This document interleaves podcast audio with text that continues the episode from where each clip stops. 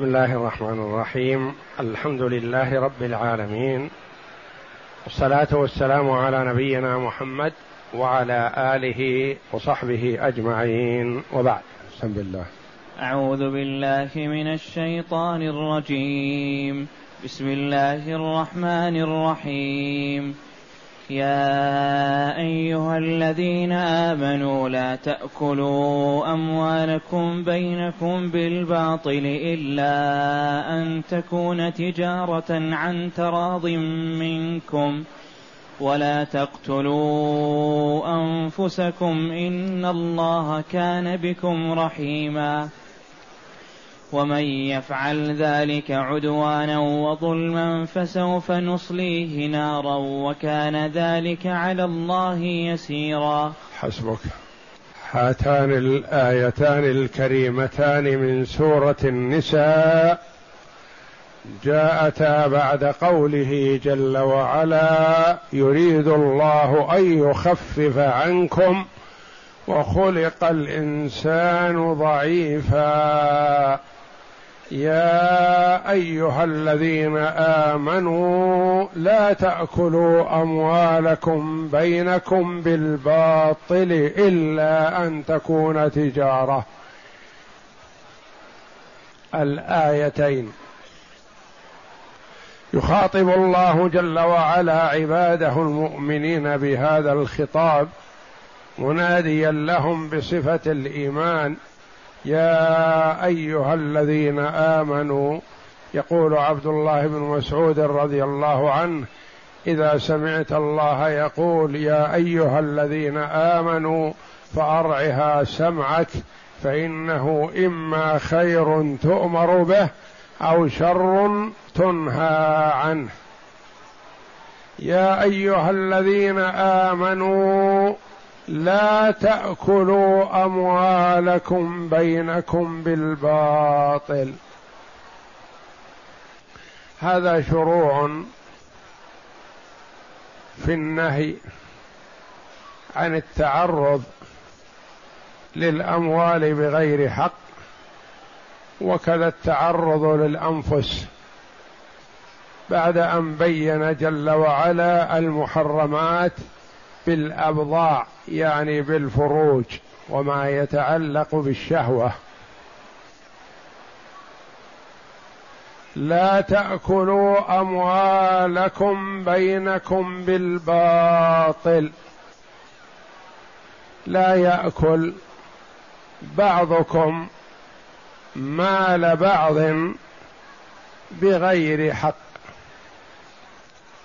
وذلك أن المؤمنين كالجسد الواحد وكالنفس الواحدة فيجب على المرء أن يحافظ على مال أخيه كما يحافظ على مال نفسه.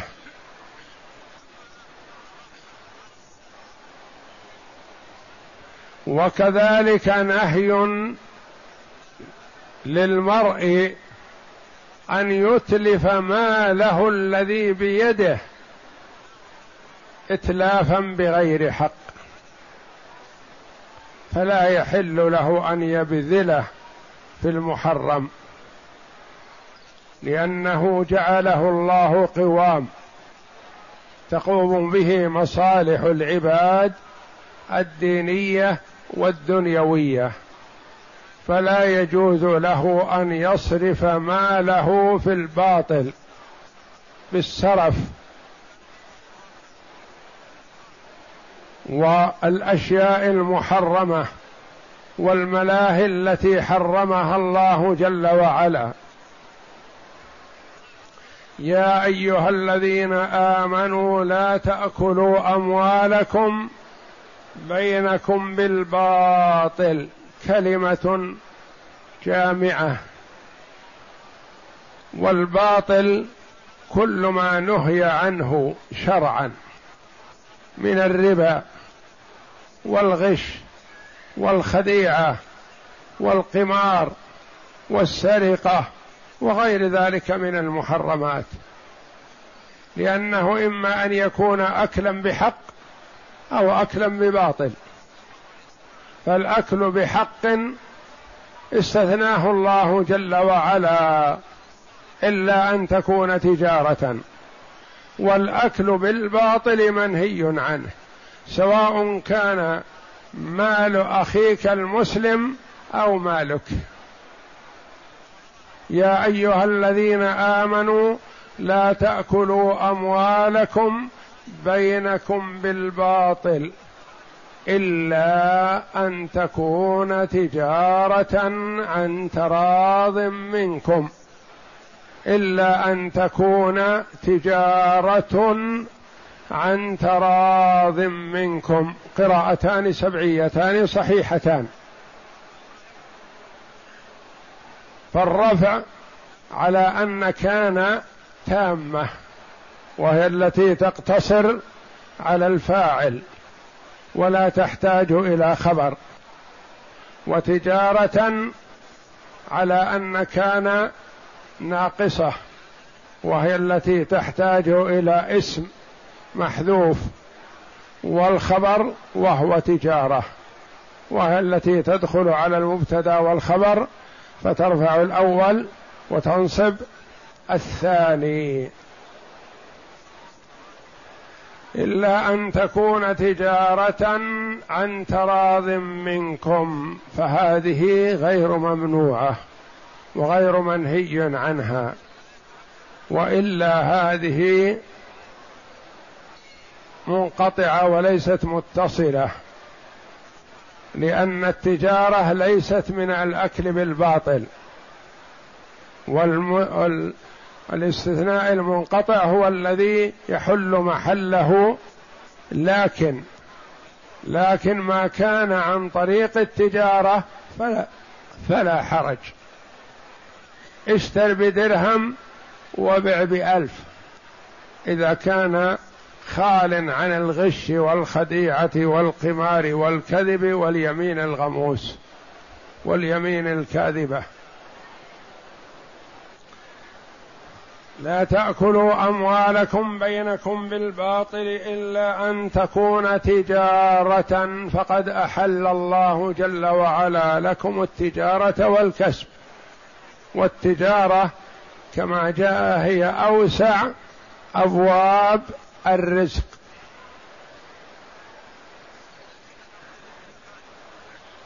ويوجد أكل مال الغير بحق بغير التجارة لكن التجارة هي أعم وهي التي يتعاطاها الكبير والصغير والشريف والوضيع ولا غضاضة فيها.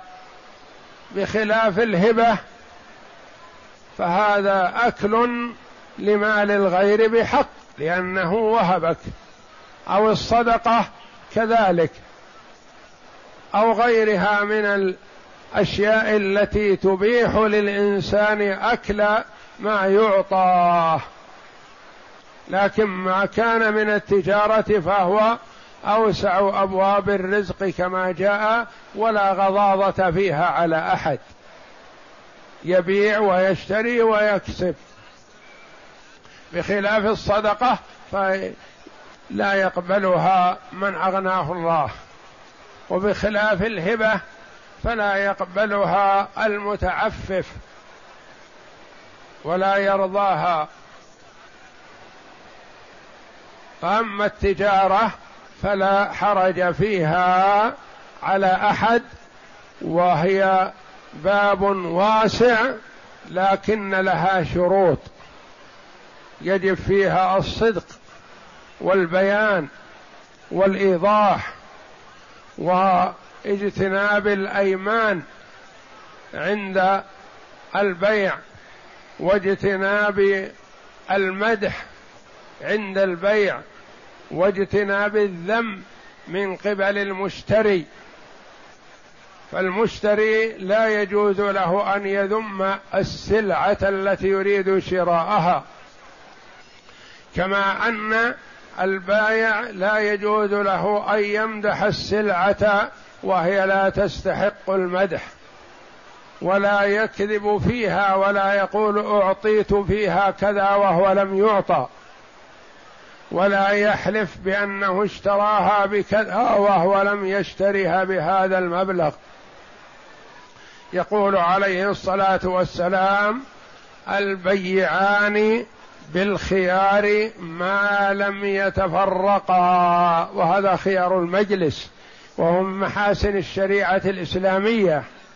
يتم التبايع بين الاثنين ثم كل واحد منهما بالخيار. لأن المرء إذا قيل له بعنا عليك بكذا قد يتراجع ويفكر أنه زاد في السلعة أو أنها لا تساوي هذا أو أنها لا تفي بحاجته. يكون عنده شفقة على الشراء قبل أن يباع عليه. فإذا بيع عليه فكر. فجعل الله جل وعلا له الخيار على لسان رسوله صلى الله عليه وسلم ما دام في المجلس. يقول عليه الصلاة والسلام البيعان بالخيار ما لم يتفرقا. فإن صدقا وبينا بورك لهما في بيعهما وإن كذبا وكتما محقت بركة بيعهما. إلا أن تكون تجارة عن تراض منكم. يستمر هذا الرضا حتى التفرق.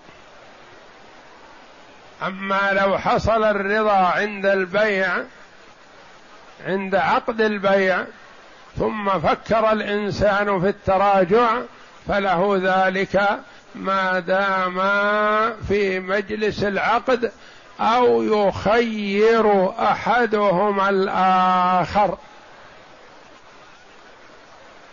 ما دام في المجلس فالخيار موجود. أو يخير أحدهما الآخر يعني كأن يكونا متلازمين. وتبايعا ويرغبا في أن ينهي البيع وهما متلازمان فيقول أحدهما لصاحبه اختر يا أخي. فيقول اخترت البيع أو اخترت الفسخ. فينتهي الخيار. يعني ينتهي الخيار بالتفرق أو بأن يخير أحدهما أحدهما الآخر. إلا أن تكون تجارة عن تراض. أخذ بعض العلماء من هذا أنه قال لا تجوز المعاطاة.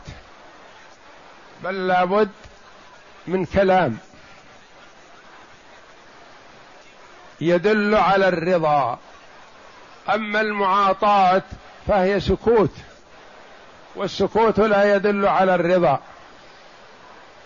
والصحيح والله أعلم أنه كما يحصل البيع بالإيجاب والقبول يحصل بالمعاطاة. في الأمور المعروفة عند الناس.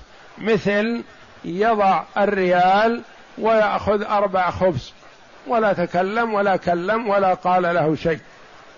أو يضع الريال ويأخذ ما يحتاج من لبن أو غيره ويمشي.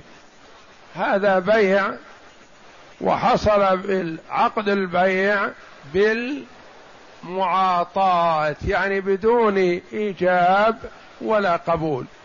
ومن العلماء رحمهم الله من يقصر المعاطاة على الأشياء السهلة والأشياء المتعارف عليها مثل الأشياء المعروف سعرها. ضع القيمة وخذ ما تريد. ولا تصح المعاطاة في الأشياء الثمينة والغالية ونحوها. إلا أن تكون تجارة عن تراض منكم. بعدما حرم التعدي على الأموال حرم التعدي على الأنفس. لأن المال قرين النفس في التحريم. إن دماءكم وأموالكم وأعراضكم عليكم حرام كحرمة يومكم هذا في شهركم هذا في بلدكم هذا. يقول صلى الله عليه وسلم يوم حجة الوداع. ولا تقتلوا أنفسكم. ولا تقتلوا أنفسكم. المسلمون المؤمنون كنفس واحدة. فهو إذا قتل أخاه المسلم بغير حق فكأنما قتل نفسه. وكذلك لا يجوز له هو أن يقتل نفسه بغير حق. يتقدم للجهاد في سبيل الله نعم. يبذل نفسه رخيصة لإعلاء كلمة الله. لكن يخاطر بنفسه لغير ذلك لا يجوز له. وقد جاء أن من قتل نفسه بحديدة أنه يجأ بها نفسه في نار جهنم يوم القيامة خالدا مخلدا فيها.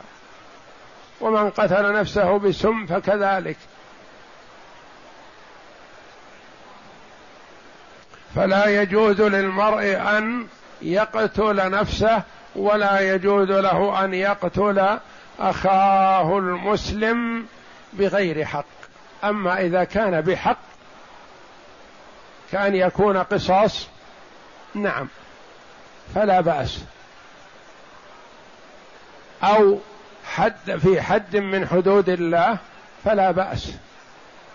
وأما إذا لم يكن كذلك فحرم الله على المسلم قتل أخيه المسلم.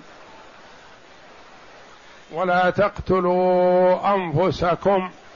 إن الله كان بكم رحيما. فهو جل وعلا أرحم بالإنسان من نفسه وأرحم به من والديه وأرحم به من ولده. ولهذا وصى الله جل وعلا الوالدين بالأولاد. ووصى جل وعلا الأولاد بالوالدين. ووصى جل وعلا الإنسان بنفسه. فنهاه أن يتعرض لنفسه بسوء. ولا تقتلوا أنفسكم يعني سواء كان قتل غيره أو قتل نفسه. ولا تقتلوا أنفسكم إن الله كان بكم رحيما. فهو رحيم بكم يرحمكم من أن تذلوا أنفسكم أو تعرضوها لسوء أو تعرضوها لخطر. ونحو ذلك. فيتجنب المسلم ذلك. وقد أقر النبي صلى الله عليه وسلم عمرو بن العاص رضي الله عنه حينما كان قائدا في سرية ذات السلاسل في السنة الثامنة من الهجرة. في جماد الآخرة كما تقدم لنا قريبا في السيرة النبوية.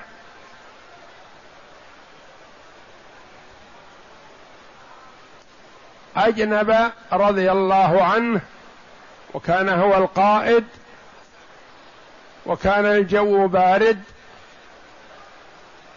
فتيمم رضي الله عنه وصلى بأصحابه. هو الإمام. أنه القائد. فاعترض له أصحابه فصلى بهم واستنكروا ذلك. فلما قدموا على النبي صلى الله عليه وسلم أخبروه عليه الصلاة والسلام بفعل عمرو فقال له النبي صلى الله عليه وسلم يا عمرو صليت بأصحابك وأنت جنب احتلم. رضي الله عنه احتلام. ولم يكن بإمكانه أن يسخن الماء والماء بارد والجو بارد. وهو في جهة الشمال متوجه إلى جهة بلي وتبوك وما حولها هناك. فتيمم وصلى. فسأله النبي صلى الله عليه وسلم أصليت بأصحابك وأنت جنب؟ قال يا رسول الله الجو بارد والماء بارد. وذكرت قول الله تبارك وتعالى ولا تقتلوا أنفسكم إن الله كان بكم رحيما. فتيممت وصليت بأصحابي. فأقره النبي صلى الله عليه وسلم على ذلك وجاء أنه ضحك عليه الصلاة والسلام حتى بدت نواجذه. تعجبا من استنباط عمرو بن العاص رضي الله عنه. من المعلوم أنه كان حديث عهد بالإسلام رضي الله عنه. وما أسلم إلا قبيل الفتح. ولهذا قال له الصحابة ما الذي أبطأ بك يا عمرو؟ يعني نعرف أنك ذا رأي وفكر ومعرفة. كيف تأخرت عن الإسلام؟ الإسلام دين الحق والصواب والهدى وأنت تأخرت. قال كان لنا أشياخ اتبعناهم فلما ولوا نظرنا فأدركنا. قبل غلب عليه التقليد. فأقره النبي صلى الله عليه وسلم على استنباطه هذا رضي الله عنه. ولا تقتلوا أنفسكم إن الله كان بكم رحيما. يرحمكم فلا يأمركم بما يتعبكم أو يشق عليكم أو يعنتكم. أو يؤذيكم أو يشق عليكم. ولهذا رخص جل وعلا لعباده عند المشقة بأمور كثيرة. أباح لهم الفطر في رمضان عند المشقة من مرض أو سفر. وأباح وشرع لهم قصر الصلاة في السفر تخفيفا. وكتب لهم جل وعلا ما كانوا يعملوه في حال الإقامة إذا سافروا وتركوه من أجل السفر. إذا مرض العبد أو سافر كتب له ما كان يعمل صحيحا مقيما. إن الله كان بكم رحيما. لم يشرع لكم ما يعنتكم أو يشق عليكم بل شريعة محمد صلى الله عليه وسلم شريعة سمحة وسهلة وفيها اليسر والسهولة والبعد عن التعنت ونهى المؤمنين من التشدد على أنفسهم. ومن يفعل ذلك عدوانا وظلما. يتعدى على الأنفس بغير حق. يتعدى على الأموال بغير حق. أو ما هو أكثر من ذلك. ومن يفعل ذلك قيل المراد به القتل وأكل المال بالباطل. الصفتين الأخيرتين. وقيل هو إشارة إلى كل ما نهي عنه من أول السورة أول سورة النساء. وقال ابن جرير رحمه الله إمام المفسرين إنه عائد على ما نهي عنه من آخر وعيد لأن بعض المنهيات في أول السورة عقبت بالوعيد. ثم جاءت منهيات بعد هذا لم يتبعها وعيد. فقال هذا الوعيد لعموم الآيات التي لم تتبع بالوعيد وهي تبدأ من قوله تعالى يا أيها الذين آمنوا لا يحل لكم أن ترثوا النساء كرها. فإلى حد قوله جل وعلا وليست التوبة للذين يعملون السيئات حتى إذا حضر أحدهم الموت. قال إني تبت الآن ولا الذين يموتون وهم كفار. أولئك أعتدنا لهم عذابا اليما. الآية التاسعة عشرة من سورة النساء. إلى هنا الآيات السابقة متعقبة بالوعيد.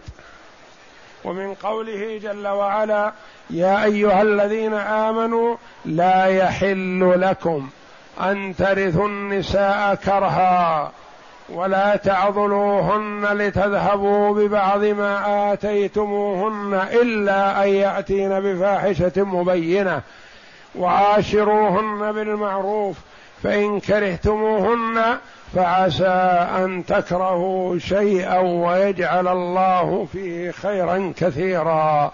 الآية التاسع عشرة إلى هذه الآية وهي الآية الحادية والثلاثون. كلها ما تعقبت بوعيد إلا هذا الوعيد الذي هو الآية الثلاثون الآية الحادية والثلاثون. هي قوله تعالى إن تجتنبوا كبائر ما تنهون عنه كما سيأتي إن شاء الله. ومن يفعل ذلك أي شيئا من المنهي عنه في الآيات السابقة ولم يتعقب بوعيد فسوف نصليه. الإصلاة هو أما إدخال النار أو صليه. في النار. يعني تحريك كما يقال شاة مصلية. نصل نصليه يصح أن يكون معناها معناها والله أعلم نوصله. يعني ندخله. ويصح أن يكون معناها والله أعلم من الصلي. وهو التقليب في النار بحيث أن النار تمس جميع جوانبه. وكل اجزائه وهذا وعيد شديد لمن اقترف أو وقع في شيء من هذه المحرمات ولم يتب منها قبل الممات. أما من تاب قبل الممات فإن الله جل وعلا يتوب عليه كما سيأتي. فسوف نصليه نارا وكان ذلك أي إصلاؤه النار على الله يسيرا. ومن يفعل ذلك عدوانا. العدوان قيل هو تعد على الغير. وظلم يعني على النفس يظلم نفسه في هذا. وهو إذا تعدى على الغير فقد ظلم نفسه. وقيل العدوان والتعدي بمعنى واحد وإنما نوع اللفظ. تحذيرا للأمة من أن يقترفوا أو يقعوا في شيء مما نهى الله جل وعلا عنه. ومن يفعل ذلك عدوانا وظلما فسوف نصليه نارا. وقوله جل وعلا عدوانا وظلما فيه لطف من الله جل وعلا وفيه رحمة من الله جل وعلا. أن من من وقع في هذا على سبيل يعني قتل نفس خطأ ما قصد. فليس متوعدا بهذا الوعيد. أو جاءه مال حرام من غير قصد ولم يقصد هذا وإنما دخل عليه بدون علمه فهو غير متوعد بهذا الوعيد. وإنما الوعيد في من وقع في الإثم وهو يعلم أنه إثم. ومن يفعل ذلك عدوانا وظلما فسوف نصليه نارا وكان ذلك على الله يسيرا.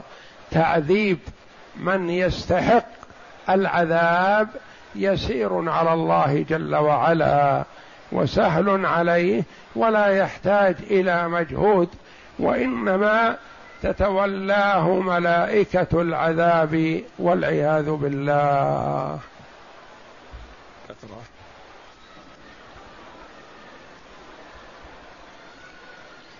ينهى تبارك وتعالى عباده المؤمنين عن أن يأكلوا أموال بعضهم بعضا بالباطل أي بأنواع المكاسب التي هي غير شرعية كأنواع الربا والقمار وما جرى مجرى ذلك من سائر صنوف الحيل.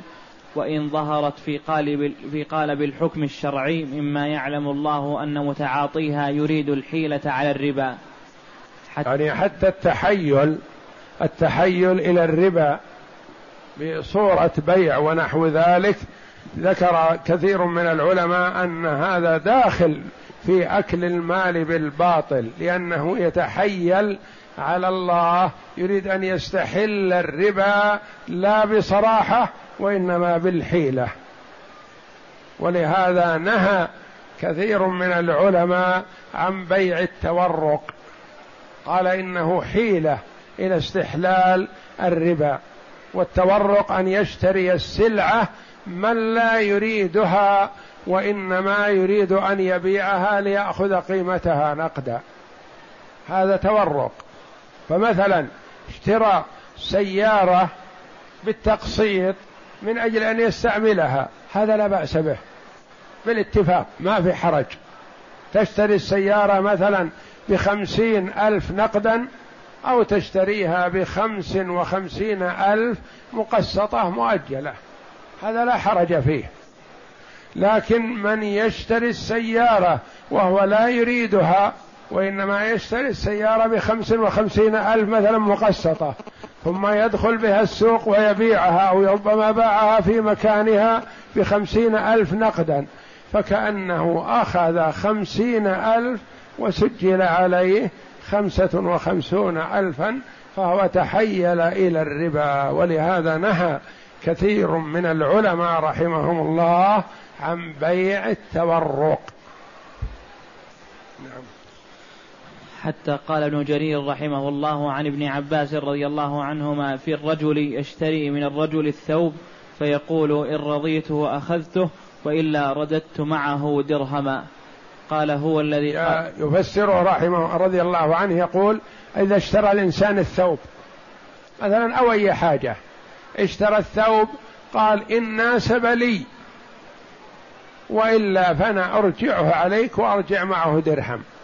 قال هذا الدرهم من أكل المال بالباطل لأنه بغير حق. نعم. قال هو الذي قال الله عز وجل فيه لا تأكلوا أموالكم بينكم بالباطل. وعن علقمة بن عبد الله في الآية قال إنها محكمة ما نسخت ولا ولا تنسخ إلى يوم القيامة. وقال ابن عباس لما أنزل الله قوله تعالى يا أيها الذين آمنوا لا تأكلوا أموالكم بينكم بالباطل قال المسلمون إن الله قد نهانا أن نأكل أموالنا بيننا بالباطل والطعام وهو أفضل أموالنا فلا يحل لأحد منا أن يأكل عند أحد فكيف للناس؟ فأنزل الله بعد ذلك ليس على الأعمى حرج الآية. يقول رضي الله عنه لما نزل قوله جل وعلا ولا تأكلوا أموالكم يا أيها الذين آمنوا لا تأكلوا أموالكم بينكم الباطل امتنع كل شخص أن يأكل إلا من داره. يقول آكل طعام أخي بغير حق ما هو ملكي. ولا نظروا إلى موضوع أنه أذن في ذلك. قال هذا أكل مال الغير. فتوقفوا عن هذا. فأنزل الله جل وعلا ليس على الأعمى حرج ولا على الأعرج حرج إلى قوله تعالى ولا أن تأكلوا من أموال ولا تأكلوا في بيوتكم أو بيوت آبائكم أو بيوت أمهاتكم أو بيوت إخوانكم أو أخواتكم إلى آخره. إلى قوله جل وعلا أو صديقكم. ليس عليكم جناح أن تأكلوا جميعا أو أشتاتا. يعني ما أذن في أكله فلك أن تأكله وإن لم يكن لك. وقوله تعالى إلا أن تكون تجارة عن تراض منكم الاستثناء منقطع كأنه يقول لا تتعاطوا الأسباب المحرمة في اكتساب الأموال ولكن المتاجرة المتاجرة الشرعية التي تكون عن تراض من البائع والمشتري فافعلوها وتسببوا بها في تحصيل الأموال كما قال تعالى ولا تأكل ولا تقتلوا النفس التي حرم الله إلا بالحق وكقوله تعالى لا يذوقون فيها الموت إلا الموتة الأولى. وتطلق التجارة على طلب الثواب من الله جل وعلا كما في قوله تعالى يا أيها الذين آمنوا هل أدلكم على تجارة تنجيكم من عذاب أليم؟ تؤمنون بالله ورسوله.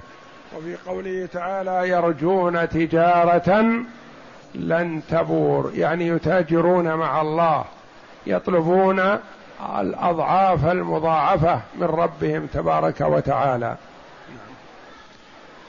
ومن هذه الآية الكريمة احتج الشافعي رحمه الله على أنه لا يصح البيع إلا بالقبول لأنه لا يد لأنه يدل على التراضي نصا بخلاف المعاطاة فإنها قد لا تدل على الرضا. المعاطاة التي لا يحصل فيها كلام يعني تضع القيمة وتأخذ ما تريد شراءه. ولا تتكلم. يقول الإمام الشافعي رحمه الله هذا ما يصح لأنه ما يدل على التراضي. والجمهور على أنه يصح لأنه دليل سكوتي وشيء معروف مثلا. ولولا أنه راض بهذا ما سكت. وقال تضع عشرة ريالات وتأخذ الثوب. تأخذ الحاجة التي تريدها تضع قيمتها وتأخذ. وصاحبك ساكت وأنت ساكت. هذا يسمى المعاطاة. وقال مجاهد رحمه الله إلا أن تكون تجارة عن تراض منكم بيعا أو عطاء يعطيه أحد أحدا قال رسول الله صلى الله عليه وسلم البيع عن تراض والخيار بعد الصفق بعد الصفقة ولا يحل لمسلم أن يغش مسلما. ومن تمام التراضي إثبات خيار المجلس كما ثبت في الصحيحين أن رسول الله صلى الله عليه وسلم قال البيعان بالخيار ما لم يتفرقا. وفي لفظ البخاري إذا تبايع الرجلان فكل واحد منهما بالخيار ما لم يتفرقا.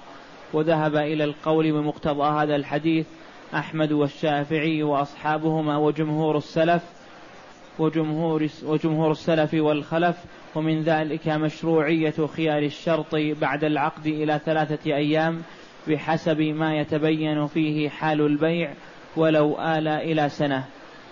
يعني إذا كان عن شرط. يقول مثلا أنا شريت هذا لكن لي الخيار أسبوع عشرة أيام خمسة أيام وهكذا. هذا يسمى خيار الشرط. وأما خيار المجلس فهو في المجلس العقد. وكلاهما سائق لكن خيار المجلس لكل أحد. وخيار الشرط إذا اشترط نعم.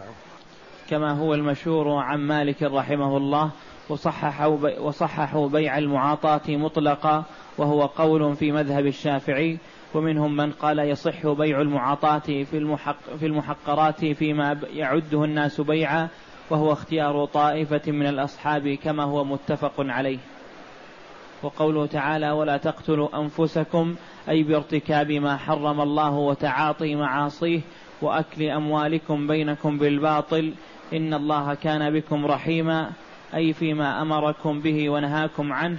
وعن عمرو بن العاص رضي الله عنه قال أنه قال رضي الله عنه أنه قال لما بعث بعثه النبي صلى الله عليه وسلم عاما ذات السلاسل قال احتلمت في ليلة باردة شديدة البرد فأشفقت جاء عن بعض السلف رحمة الله عليهم عن الإمام مسروق رحمه الله أنه حضر موقعة كانت بين المسلمين بسبب الفتنة. فناداهم أيها الناس أصغوا إلي أصغوا إلي. فلما انتبهوا له قال أسألكم بالله لو أن صوتا جاءكم من السماء نهاكم عما أنتم عليه أكنتم مستجيبين؟ قالوا سبحان الله. يعني كيف ما نستجيب وقد أتانا الصوت من السماء. فقال والله لقد جاءكم وإنه لآكد عندي من ما لو جاءكم صوت من السماء. إن الله جل وعلا ناداكم بقوله ولا تقتلوا أنفسكم إن الله كان بكم رحيما. ثم انصرف رضي الله عنه ورحمه نعم. فما ينبغي أن يقدم مسلم على مقاتلة مسلم. وقد قال عليه الصلاة والسلام إذا التقى المسلمان بسيفيهما فالقاتل والمقتول في النار. يقول أبو بكرة رضي الله عنه قلت يا رسول الله هذا القاتل يعني يستحق فما بال المقتول قال إنه كان حريصا على قتل صاحبه. وكان كثير من السلف رحمة الله عليهم عند أيام الفتنة ينحبس في بيته ولا يخرج لا يكون مع هؤلاء ولا مع هؤلاء. ولا ينبغي للمسلم أن يقاتل من يشهد أن لا إله إلا الله وأن محمد رسول الله إلا بحق. إلا بحق كما جاء الثيب الزاني والنفس بالنفس والتارك لدينه المفارق للجماعة. أما بغير حق فيحرم على المسلم أن يرفع سيفه على أخيه المسلم.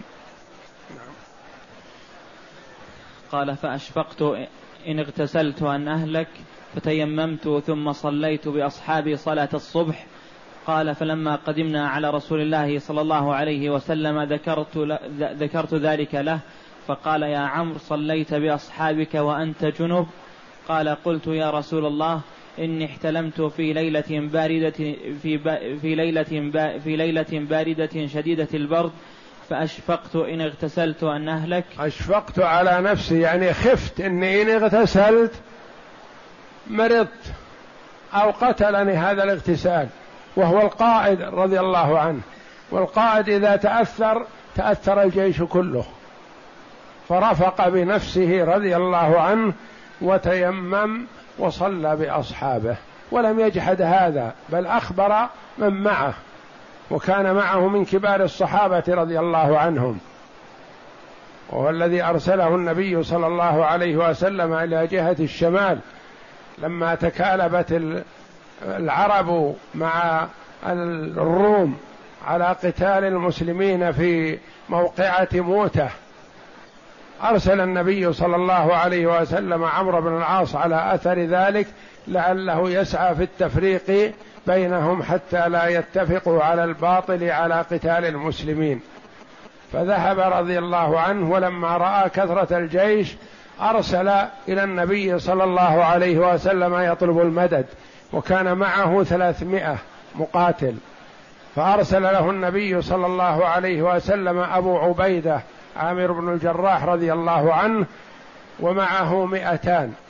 فلما وقال لهما النبي صلى الله عليه وسلم اتفقا ولا تختلفا. ووكل الأمر إليهما عليه الصلاة والسلام. فلما وصل أبو عبيدة وعمرو بن العاص معه الجيش أراد عمرو بن أراد أبو عبيدة رضي الله عنه أن يتقدم بالناس لأنه أفضل من عمرو بن العاص لأنه من المبشرين بالجنة رضي الله عنه ومن السابقين إلى الإسلام بخلاف عمرو رضي الله عنه فهو ليس كذلك. فقال له عمرو بن العاص أنت أرسلت مددا إلي فأنا أولى بالإمامة رضي الله عنه.